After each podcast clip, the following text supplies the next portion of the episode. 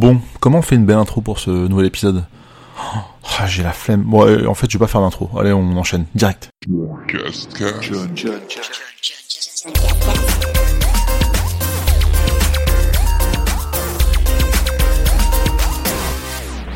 Bienvenue dans cette saison 3, épisode 2 du John Cascast. Donc, je vous rappelle la formule que j'ai lancée euh, au précédent épisode.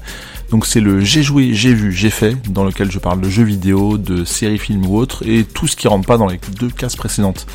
Rapide focus sur le sommaire, je vais vous parler de J'ai joué avec Man of Medan, Google Stadia, Untitled Goose Game, Pokémon épée, Foxyland 2, Ori and the Blind Forest, Death Stranding et enfin mes jeux un peu récurrents. Dans le j'ai vu, il y aura du You, il y aura The Circle, Community, The Good Place, Don't F, étoile étoile K with Cats, Brooklyn Nine-Nine saison 6. Et dans le j'ai fait, je vais parler du live Bouillador, de la reprise du podcast Le Contrecast ou encore de la BenQ Screenbar que j'ai pu tester.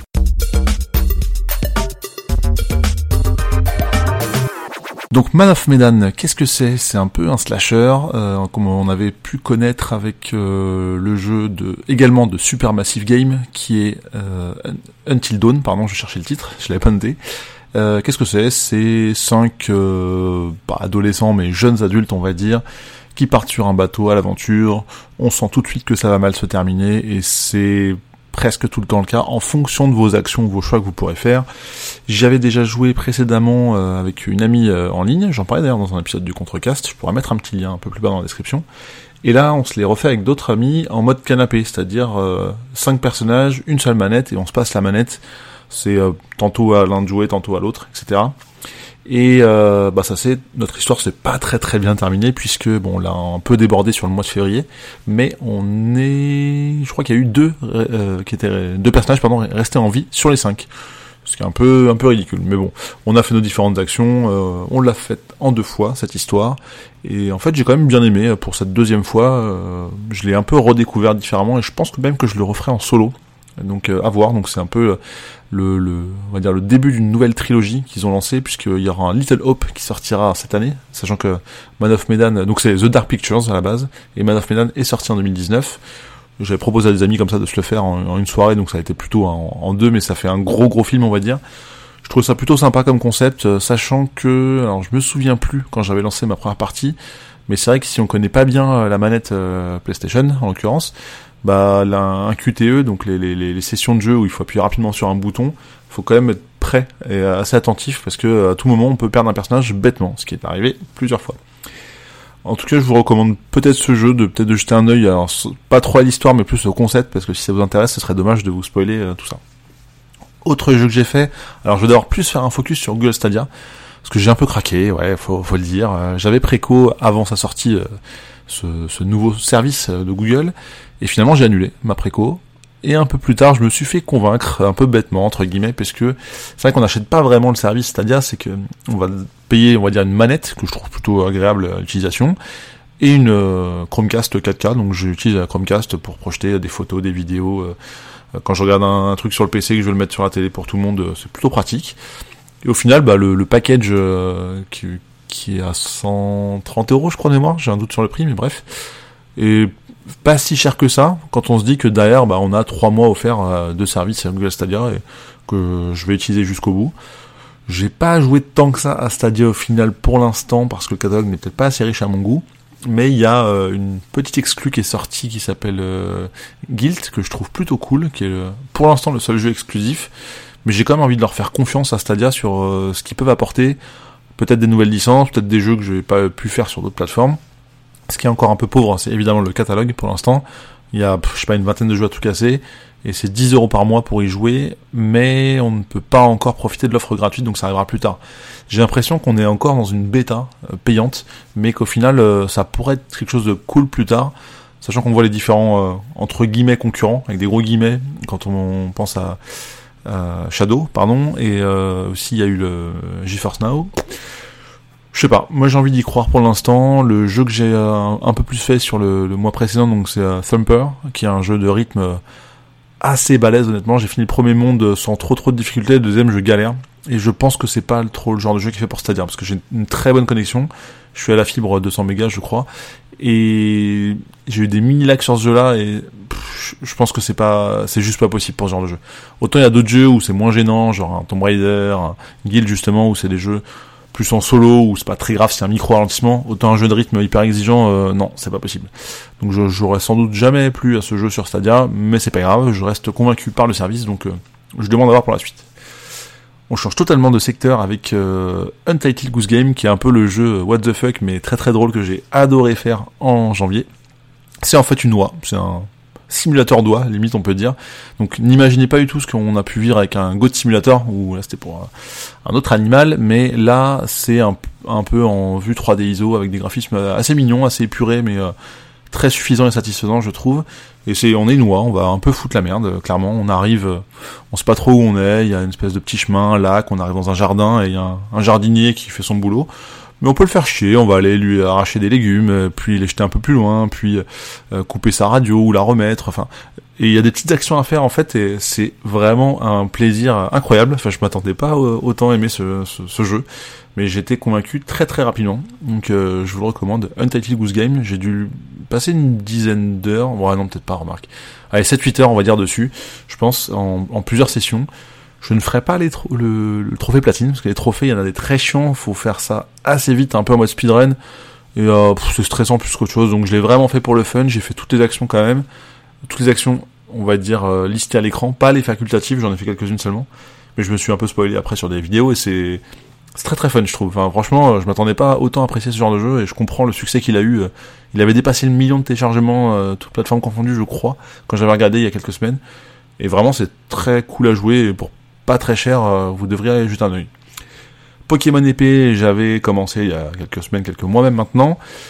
Et je me suis un peu acharné, j'avoue, et j'ai pour la première fois complété un Pokédex. Donc là, je, je triche, j'ai débordé sur le mois de février, mais c'est pas très grave.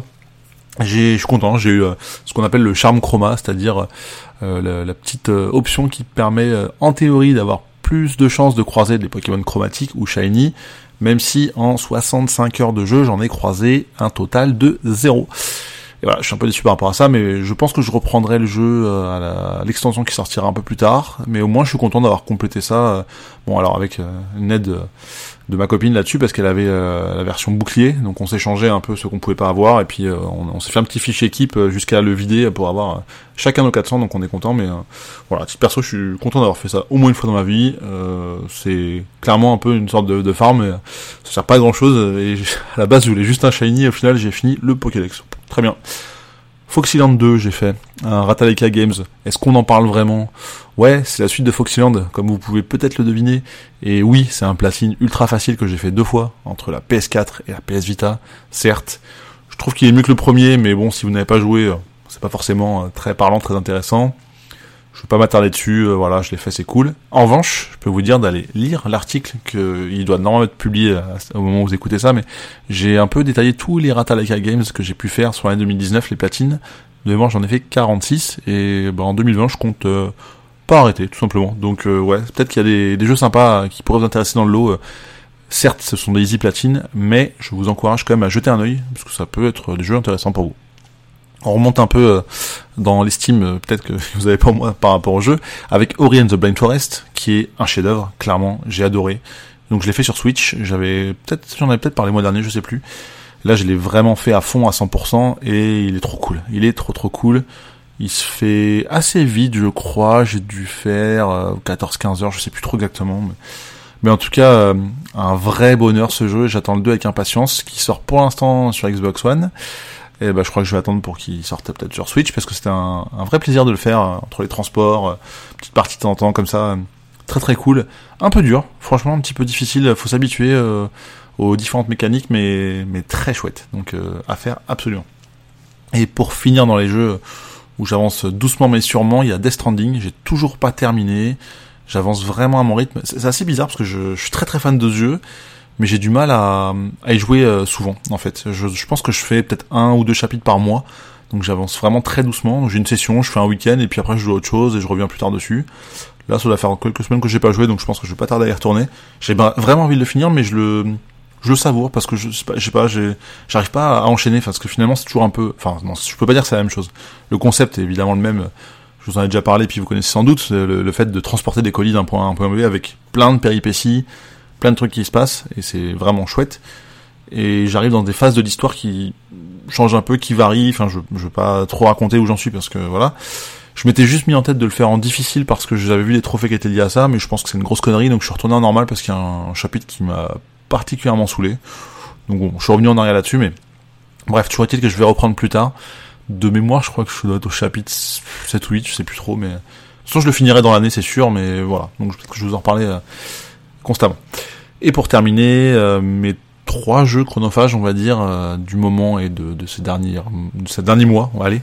Il y a Hearthstone, toujours aussi cool, avec des modes solo qui continuent d'être alimentés, c'est très très chouette. Pokémon Go, j'arrête pas, je fais toujours des événements. Et Ark Hero, mon jeu mobile du moment. Je j'en suis pas encore lassé, j'arrive à progresser.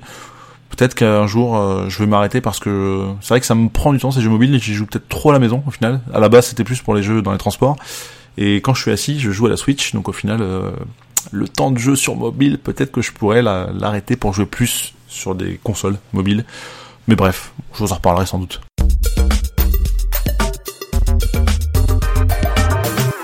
On passe au J'ai vu avec pas mal de séries, une très grande majorité sur Netflix, à commencer par You, la saison 2. Donc c'est adapté à la base d'une dilogie euh, littéraire, ce que j'ai appris euh, en faisant une petite recherche avant ce podcast. Il y a une troisième saison qui est prévue pour 2021, donc du coup je pense que c'est en dehors du scope euh, littéraire d'origine. Mais c'est un peu difficile à dire pourquoi j'aime cette série, parce que c'est l'acteur principal, c'est un psychopathe de fou. Et pourtant, c'était hyper dur de pas enchaîner les épisodes, tellement c'est prenant quoi. Donc c'est c'est un mec qui est obsédé, donc c'est, euh, il travaille dans une, sorte de librairie, on va dire un peu, ou euh, une bibliothèque, je sais plus trop. Euh, c'est un détail. Il est obsédé par une fille, il veut absolument, il se dit que c'est fait pour elle. Ça c'est la saison 1 dont je vous parle hein, plutôt. Et il est fait, euh, est fait pour pour lui, pardon, j'ai dit à l'envers. Et euh, il a stalk sur les réseaux sociaux de manière ultra flippante et et ouais, vraiment c'est flippant. Et on se dit mais il y a une sorte de malaise à regarder cette série. Moi, j'ai vraiment eu un malaise, et pourtant, j'avais envie de voir la suite, me dire jusqu'où il pouvait aller. Et je me disais qu'à chaque fois qu'il pouvait, enfin, ses limites étaient sans cesse repoussées, je, je trouvais. Cette saison, elle était euh, très très bien, et la saison 2 que je viens de voir, du coup, là, plus récemment, qui vient de sortir euh, fin 2019, bah, ça continue dans le, on va dire un peu dans le, dans cet engrenage euh, qui, qui se fait, quoi. Et c'est ouais, ça me fait des frissons là, cette série. Et pourtant, je l'ai quasiment one shot en 24 heures. Je crois que c'est 10 épisodes de moins d'une heure. Donc autant vous dire, j'avais pas fait grand chose cette journée-là. Mais euh, ouais, non, c'est c'est assez cool. Cool, c'est pas le mot, mais je sais pas comment définir cette, cette obsession que j'ai eue. Mais je pense que j'étais aussi obsédé par la suite de, l'histoire que lui est obsédé par euh, par la nana qu'il a qu'il avait convoité depuis le début. Quoi. Bon, je vous en dis pas plus et je, si vous ne connaissez pas la série, euh, enfin si vous connaissez, je pense que vous comprenez très bien ce que je veux dire. Et si vous ne connaissez pas, bah commencez évidemment par la saison 1. Mais ouais, c'est assez fou. J'espère que ça arrêtera la saison 3 parce que je me dis mais jusqu'où ils peuvent aller? Parce que je crois que ça a même fait un peu polémique dans certains épisodes euh, sur la fin de la saison 2, mais j'en dirai pas plus. Mais bref, en tout cas, été assez accroché par cette série, donc euh, c'est qu'elle est plutôt bien écrite.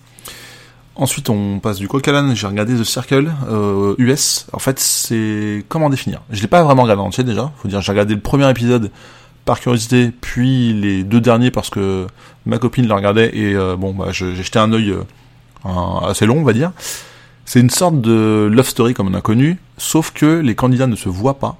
Ils sont chacun dans une, enfin, ils sont dans un hôtel, tous, mais chacun sa chambre. Ils ont leur, enfin, c'est une grande chambre, hein, plutôt, chacun leur appartement et ils ont euh, une, euh, une, façon de communiquer euh, juste sur enfin, une sorte de réseau social euh, interne quoi. C'est-à-dire qu'ils ont un avatar qui représente leur photo ou non. Ça peut être parfois une fausse identité. Il est libre à chacun de jouer le jeu.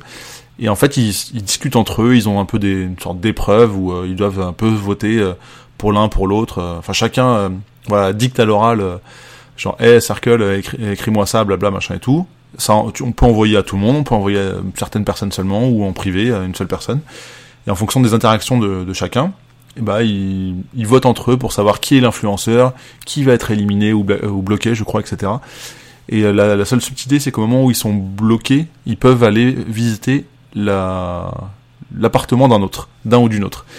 Et c'est euh, c'est assez fun en fait, il y a des relations qui se créent. Donc bon, j'ai vu un peu les personnages, c'était euh, ultra stéréotypé dans le premier épisode. Et au final, bah, j'ai trouvé que c'était plutôt cool. Je, sentais les, personnages assez vrais dans ce que je voyais. Donc euh, donc ouais, euh, je sais pas s'il y a eu d'autres saisons ou autres. Là, je crois que ça vient juste d'être sortir sur Netflix US, ou enfin ça a quelques semaines en tout cas. Pourquoi pas s'y intéresser C'est bon, en fait je le recommande pas spécialement, mais c'est juste que je suis vraiment littéralement tombé dessus et bah, j'ai un peu accroché au final. Même si je faisais autre chose à côté, bah, je regardais quand même. Donc bref, The Circle et 12 épisodes. Je sais même pas combien de temps ça dure, peut-être plus ou moins une heure, mais bon, c'était un nouveau format de de, ce type de, de, de jeu de réalité, mais voilà. Euh, je remonte un peu le temps puisque cette série dont je vais parler qui s'appelle Community, qui elle est la seule qui est sur Amazon dans ce que je vous cite aujourd'hui. Euh, c'est la saison 1 en fait, c'est l'histoire d'un avocat euh, qui s'est fait radier du barreau, il me semble, et qui retourne au lycée, une sorte de bah, le community college, donc ça serait l'équivalent, je crois, d'un BTS ou DUT en France pour situer un peu le niveau. C'est pas des lycées très réputés, mais c'est plus des reconversions pro ou euh, les lycées un peu euh, publics en fait, on va dire où euh, le niveau est pas extrêmement haut visiblement de ce que j'en ai lu. Et en fait, bah, c'est un, il va se retrouver ce, fameux avocat dans un groupe de révision pour des cours de langue espagnole. Donc c'est assez drôle, enfin c'est très drôle clairement. Il va retrouver six autres personnages qui sont totalement différents tous. Enfin il y a le vieux qui s'est marié cette fois, la mère de famille qui veut se reconvertir, l'ancienne junkie, etc. Et, euh, et donc il y a six saisons en tout. Et donc ça date de 2009, donc c'est un peu vieux, mais je trouve que ça a pas mal vieilli parce que bah, pour l'avoir regardé 10 ans plus tard, euh, je me marre toujours autant. Donc euh, c'est euh, ouais non c'est c'est plutôt très fun. Ouais six saisons en tout. J'ai déjà commencé la 2, mais au moins j'ai vu toute la une entre deux, deux autres séries, deux autres saisons. Et je vous recommande. The Good Place. Alors ça, c'était un de mes séries coup de cœur, je pense, de ces derniers mois sur Netflix. J'ai euh, donc j'ai fini la saison 4 et j'ai fini la série puisque c'était totalement fini maintenant. Il y a que 4 saisons. Ça avait commencé en 2016 je crois, mais peu importe, tout est dispo. La particularité de cette série c'est que bah, c'était euh, un épisode par semaine et c'est vrai que j'ai un peu de mal à, à me dire ah merde on peut pas regarder la suite ce soir parce que bah en fait la, saison est pas encore en cours. Du coup je, ouais, sur Netflix euh, je préfère les, séries qui, qui s'enchaînent. Mais bref, ça peut dire que c'est fini donc il y, a, a plus de problème aujourd'hui.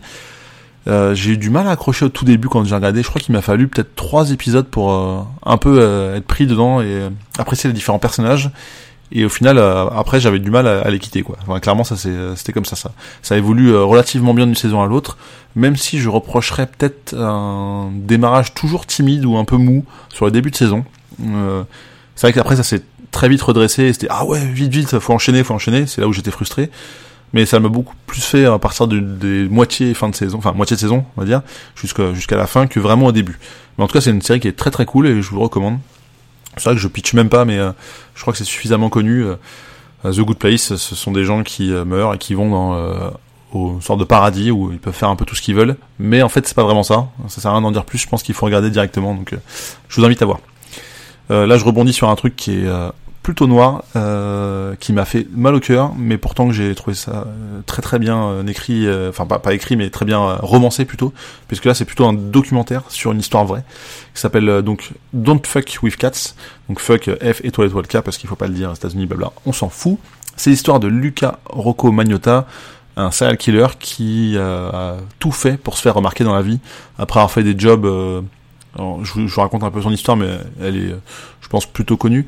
Euh, je crois qu'il était escort boy, puis il a essayé de faire tourner dans quelques pornos, et au final, euh, il n'arrivait pas à décoller. Et là, alors de ce qu'on a compris de sa vie, parce que c'est pas forcément lui qui l'a dit, mais il a hum, fait en sorte de marquer les esprits en commençant par une vidéo sur internet où il tue des chats. Euh, alors au début j'avoue que je connaissais pas son histoire hein, ou alors je m'en souvenais plus peut-être mais au moment où j'ai vu le début du documentaire et euh, encore une fois, c'est ma copine qui était sur Netflix qui regardait. Et je dis, oh, c'est quoi cette vidéo, euh, enfin cette série encore avec des vidéos de chats? Elle m'a dit, ah ouais non, c'est pas un truc drôle, tu vas voir. Et, euh, au final, on a lancé ça un dimanche soir à 23h. Et on s'est enchaîné les trois épisodes de ce documentaire court au final, jusqu'à 2h du matin. Et j'avoue que enfin là, on était pris dedans, on pouvait pas s'arrêter quoi. On avait, j'ai même été après, était 2 heures du mat le dimanche soir. Je me dis, ah, je vais aller voir sur euh, Wikipédia qu'est-ce que ce mec est devenu, où est-ce qu'il en est, etc. Et bon, je vous invite à prolonger l'aventure si vous le souhaitez, mais j'ai aucune fascination pour les, les, tueurs en série, mais ce mec-là, je le trouvais quand même plutôt intelligent dans ce qu'il a fait. Et je cautionne absolument pas ce qu'il a fait, bien sûr, mais enfin, enfin, pareil là aussi, j'en ai des frissons quand j'en parle de, de savoir ce qu'il a fait, jusqu'où il a pu aller.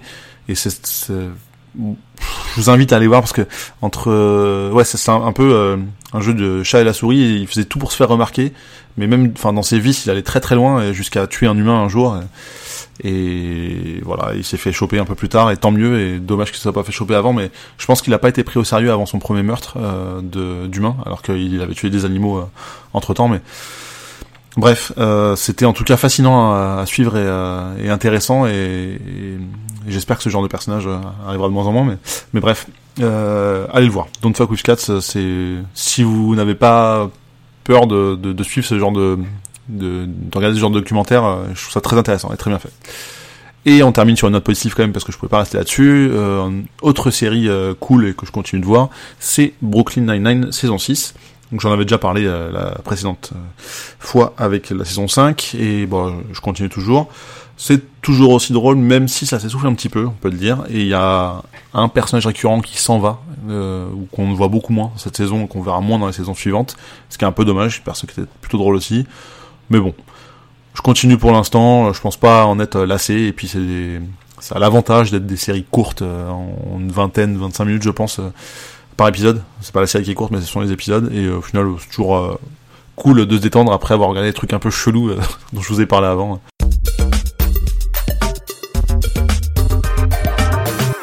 Et on termine par le j'ai fait, donc en dehors des jeux et des séries films, qu'est-ce que j'ai fait? J'ai assisté au live des Bouilladors 2020. Donc qu'est-ce que c'est? En fait c'est un podcast qui s'appelle le Comics Outcast, qui parle de comics, mais en général. Et en fait, euh, pour récompenser, entre guillemets, euh, les différents auteurs, autrices de l'année, les meilleurs films, les meilleurs comics, etc., il sollicite le public et les internautes, donc les, abonnés euh, de ce podcast. je crois que c'est le Bouilla Comics Club sur Facebook pour euh, voir un peu, euh, enfin, avoir les retours de, des, des, lecteurs, mais enfin, lecteurs ou spectateurs, mais en général. Et il y a cette, euh, on va dire, tradition désormais de cérémonie où c'est un podcast qui est enregistré en live dans un bar, donc c'est plutôt cool. je suis pas forcément fan de ça, mais c'est de comics en général, mais c'est des copains qui font ça, donc donc je les, je les suis et c'était sympa à, faire et à vivre, même si je n'ai pas écouté le live depuis. voilà. Donc pourquoi pas. En tout cas, je vous ai mis le petit lien dans la description en bas du podcast. En parlant du podcast toujours, euh, d'autres podcasts, il y a le Contrecast auquel je participe puisque je l'anime avec euh, des gens euh, passionnés et passionnants. Bah, après un mois d'absence le mois dernier, on est revenu à nos habitudes avec une diffusion tous les deuxièmes mercredis du mois. Et là, on a enregistré le 15e épisode qui est déjà disponible à l'écoute. Même chose, il y a le petit lien juste en dessous. Je vous invite à écouter. Et le dernier j'ai fait, absolument rien à voir, j'ai installé une BenQ Screen Bar. Qu'est-ce que c'est? C'est une sorte de lampe de bureau en fait, et je l'ai branché, euh, installé très facilement sur mon écran 24 pouces à la maison. Ça sert à quoi? À avoir euh, une lumière beaucoup plus cool sur l'écran, ça fait moins mal aux yeux, c'est ça se règle de manière automatique si on veut. Là d'ailleurs, en enregistrant ce podcast, je la, regarde cette barre qui est plutôt discrète d'ailleurs, hein, clairement. Et euh, le seul petit défaut, ce serait peut-être son prix parce que ça coûte 100 euros. Mais bon, pourquoi pas un confort pour les yeux qu'on peut se permettre. Moi, je peux vous recommander ça. J'ai aussi mis un petit lien euh, dans la description euh, du podcast si vous voulez voir euh, ce que c'est et à quoi ça ressemble, même si c'est déjà visible dans l'image en petit au moins. Vous pouvez voir sur ce podcast. Et ouais, c'est une barre que je trouve plutôt plutôt agréable. On peut jouer avec la température, les couleurs. Moi, j'avoue, je suis passé en mode automatique comme ça. Si j'ai la lumière du jour derrière moi, si j'ai la lumière de, artificielle parce qu'il fait nuit, etc., bah ça se règle, ça se régule automatiquement. Je pas besoin de me prendre la tête et ça marche plutôt bien je suis pas forcément sensible à la fatigue des yeux au niveau des écrans parce que je suis toujours devant des écrans et, je le vis plutôt bien. Mais je pense que sur le long terme, ça peut être quand même utile et pratique. Donc euh, pourquoi pas envisager ce genre de petit investissement.